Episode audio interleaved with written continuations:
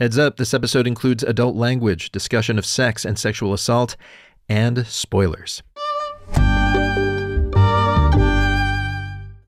So I always like asking, is there a detail in this film that's uh, interesting to you that we might, you know, miss? Um, so the swimming pool, which is a, a dick shape, The the pool in the hotel in the movie? we didn't notice that it was a dick shape until we'd already picked the hotel.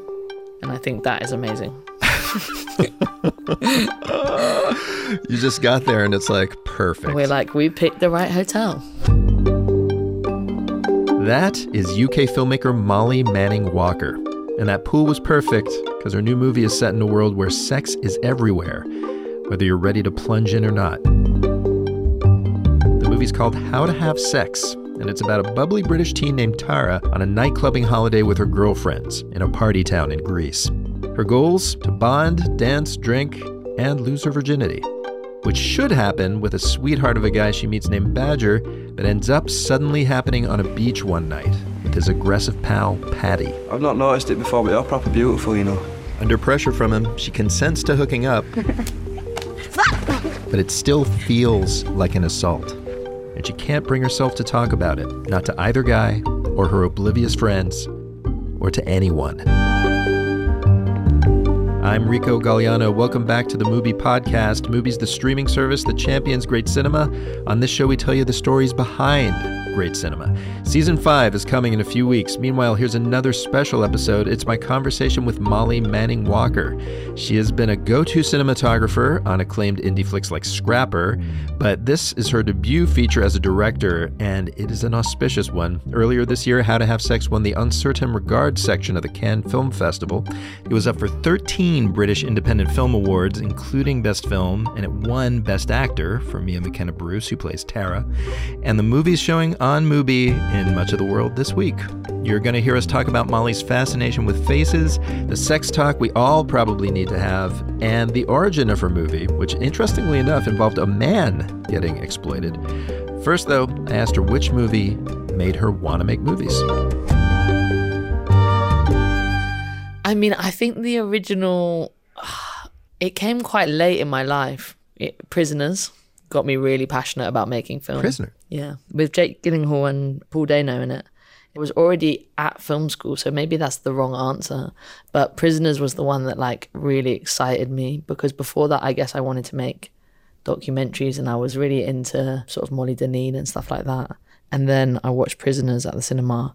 Just went to the cinema twice this year and got really obsessed with fiction. What is it about that? The, I haven't seen that movie, and one of the reasons I haven't seen it, honestly, is because I was told it's just utterly bleak. um, I do quite like bleak films. but what is it about that film that caught your eye? Was it thematic or visual or I, what? I really like the visuals in it. I think there's really amazing tension building.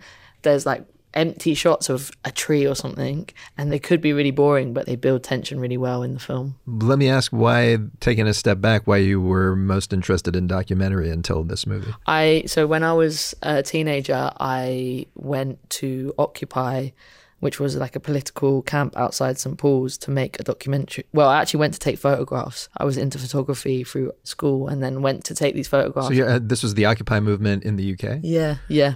And uh, ended up making a documentary there and then got quite obsessed with watching documentaries. What made you suddenly want to take to the moving image? Um, I think, I guess, in a political setting like that, there was lots to be said, and uh, maybe that single image wasn't really summing it up. I think all your films have some political themes in them. It's interesting to me that the very first film that you would make would be one that's capturing a political moment. Yeah, I think there was a lot of political chat in our house as a teenager, and I was always like, I don't want to talk about politics, but I guess it really like sunk into me, and yeah, it's definitely influenced everything that I've done. Obviously, you've made your career as a cinematographer up until recently. And it's not, you know, unheard of for a cinematographer to become a director, but you're also writing your films. And that I feel like I see less, a writer who also shoots. Which came first for you in general, storytelling or photography? I guess I've just been really interested in storytelling I really enjoy the like storytelling down the pub, you know, like that, even that vibe. So I guess storytelling in general was always like an aim for me and an exciting thing to be involved in. I am always looking for kind of formative moments. Do you remember like a, a moment being in a pub where it's like the best part of being in a pub is maybe the stories and not the beer? Yeah, definitely. I mean, I didn't drink for six years. I just, I just really love mad stories or situations that you end up in, and you're telling your friends oh, this crazy thing happened, and this is how it happened. I, I quite like an adrenaline junkie, so I guess always looking for for for a little adventure, and then it always ends in a good story. uh, how else does that manifest? Are you like a roller coaster rider? I actually really don't like roller coasters unless they're in water. I don't like my head being banged around. Specifically, Wait, what roller coaster is in water? like water rides. Oh, I see. And also, maybe I just like trust water more than I trust metal. um, where does this story come from? How to have sex? What's the genesis of it? So I went on a bunch of these holidays when I was that age, when I was 16, 17, and recollected with some old schoolmates and realized it had quite a huge impact. Where did you go and when? What was the first holiday? We actually went to Ibiza first, which was the sort of the wrong way around to do it when we were 16. After that, probably Magaluf, Ayia Napa, back to Ibiza. I was really into my clubbing holidays at that time. I mean, I, I, can imagine it. You're an adrenaline junkie. These places, I mean, you can feel it in this movie. There's a scene where these women get to their hotel. They're talking about who gets the bed. And one of them is like, Well, I don't plan to sleep on this holiday. and they do basically put themselves through, it's like a physical endurance test. Yeah. Is that how it actually felt to you? I guess like it felt both like the best time of our lives and also like an endurance test. You know, like half of it was like, we're really here to enjoy and like party and that's really exciting. And then there was times where you're like oh, i don't want to carry on and it feels like you have to. Well i mean but why obviously there's a million things that you could write i mean you could have made this movie about i don't know occupy also sounds like it was a formative moment in your existence. Why those you know holidays?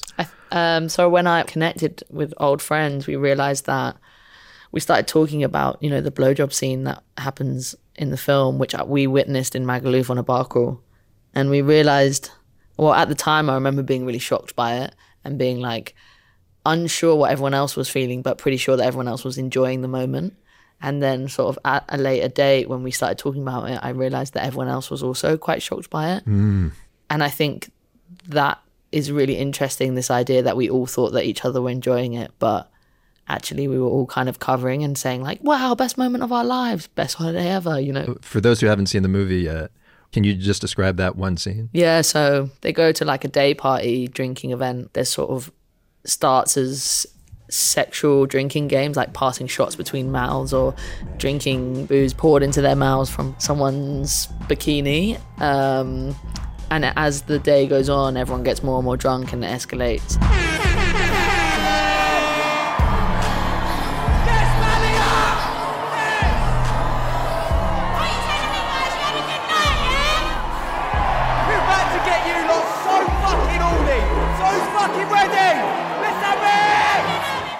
final game in the in the bar crawl is Badger, one of the main characters, receives a blowjob on stage by multiple women.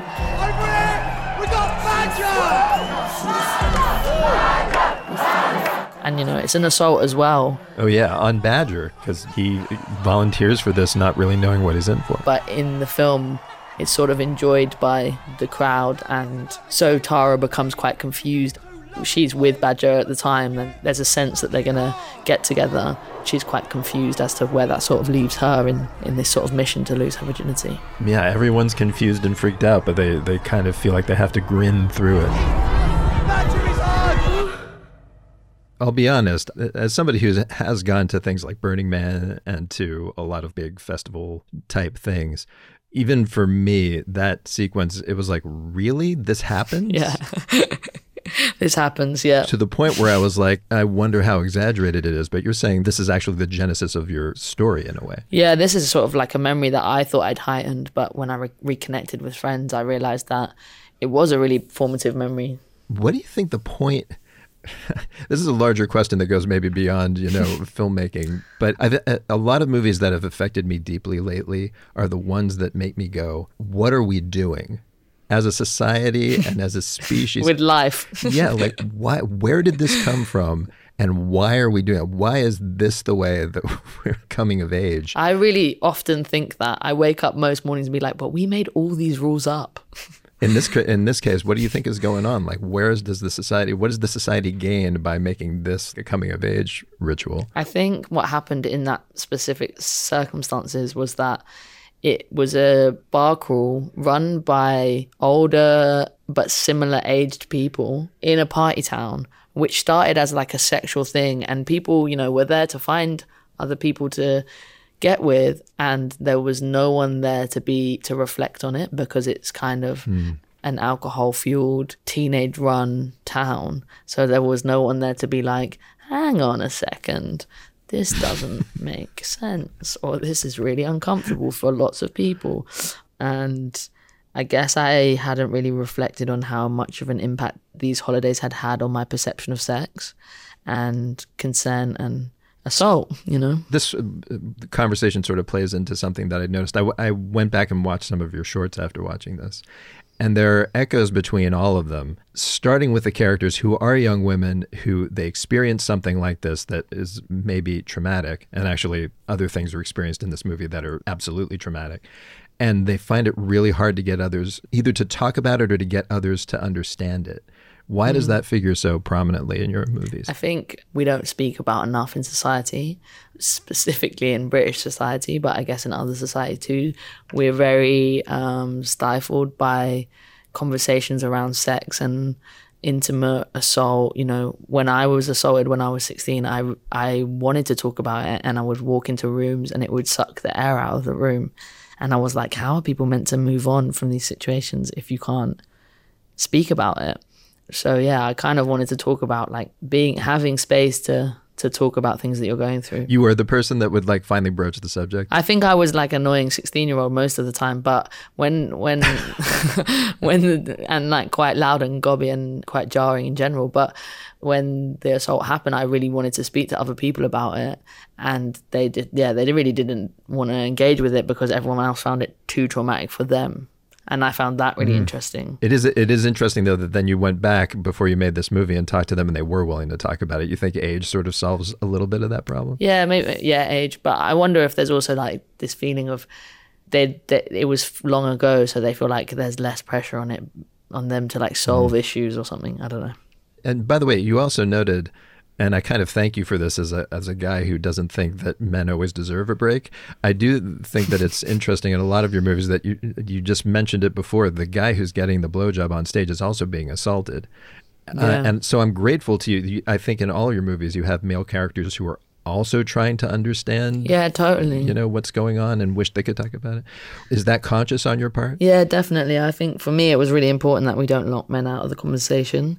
That we, I don't think we can move it forward without everyone being on board. And I think, as much as I think it's learned behavior, and you know, our society wants men to act in a certain way, and I think if we change that, then everyone would be lots happier. I don't think it's like we should blame anyone in this situation. Who? I mean, I guess is there no one to blame? Do we just is society all a situation like the blowjob scene where it's just like it's set up to be kind of fun and then it just gets out of hand and nobody goes, "Hey, this has gone too far." I think the the blame is like in not stopping it and being like it's gone too far. Like I think it's time that everyone speaks up about all of these situations, that we change sex mm. education, that we it's obviously like most women I know have been assaulted and most men I know don't wouldn't look at themselves as assaulters. So then there's obviously a gap in understanding of what's going on. And so I think hmm. the only way to change it is by talking about these situations and realizing what other people are going through. Let me ask you a little bit about your process. You didn't shoot your last short and this feature, but it is still recognizable to me from your photography work. How did you hand off that job and how easy was that for you to have somebody else shoot? It was very tough for me. I mean, it's definitely the way that I've learned to be a filmmaker, you know, and it's the way I see the world in general is that I always have a camera with me. So it was very tricky for me, but we did really extensive prep together. You know, we storyboarded the entire film and we talked about color palette of every scene. And yeah, I, I, my I I love to shoot handheld very close to faces with a shallow depth of field. and so I guess it's not too far away from from that. Why is that? Why do you like to shoot that way? Um, I really like f- to shoot people's faces, and I'm I'm I'm always interested. Like when you have an amazing actor and their eyes are doing so much, it's better than what's going on around them. I just like I love seeing things, information drop on people's faces. You know, like I like seeing a change in reaction. I like the real detail that a performer can give you, and I think when you see into people's eyes all the time, then you really are affected when they're affected. Um, but I think maybe it's the way I see the world in general as well. Is that I really like people hanging out with people. Was it uh, the the movie does have this feeling of incredible energy? Were you just kind of plunging into a pre-existing world? Like, were you there during like actual party time and just shooting your actors in the midst of it? Was- no, so yeah, the, all the extras are cast. We were shooting out out of season. None of the parties they were they were they were all gone by the time we got there. It was freezing cold, so the actors going in and out of the water was a real task. Um, Well, so are you actually then to get that energy? Were you throwing what was basically a party and like telling people to let loose? Yeah, so we had to like t- ramp the music up, get them all dancing, then turn the music off, but keep the energy up.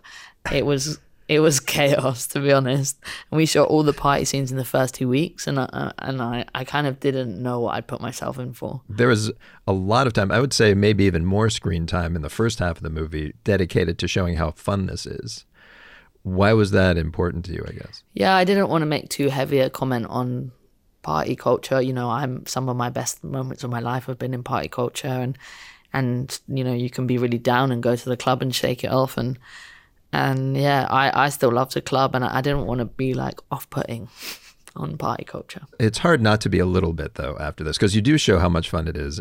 But it, I mean, like the danger, and this is actually in a lot of your movies too. I feel like even in the most fun interactions, there's a little bit of danger for these women. I guess that the for me the film is about consent becoming too binary that we're obsessed with like yes and no and actually it should be about mm. people having a good time and there's so much opportunity in the world to be kind to each other and have a good time and it feels like we've lost concept of that. Well, what do we do if yes or no isn't enough or we're too obsessed with it? What's the solution? I, I think that we should be able to read someone's face, you know, and, and understand if they're okay. And if you were talking to someone and suddenly their face dropped and they looked uncomfortable or upset, or you would ask them if they were okay. But for some reason, that there's an understanding that with sex, you can just plow on and keep going. And that still feels mad to me. It's it's almost like you're making an argument to be like a little more in touch with people, more cued into them, what they're doing rather than what they're saying. Yeah, totally. I think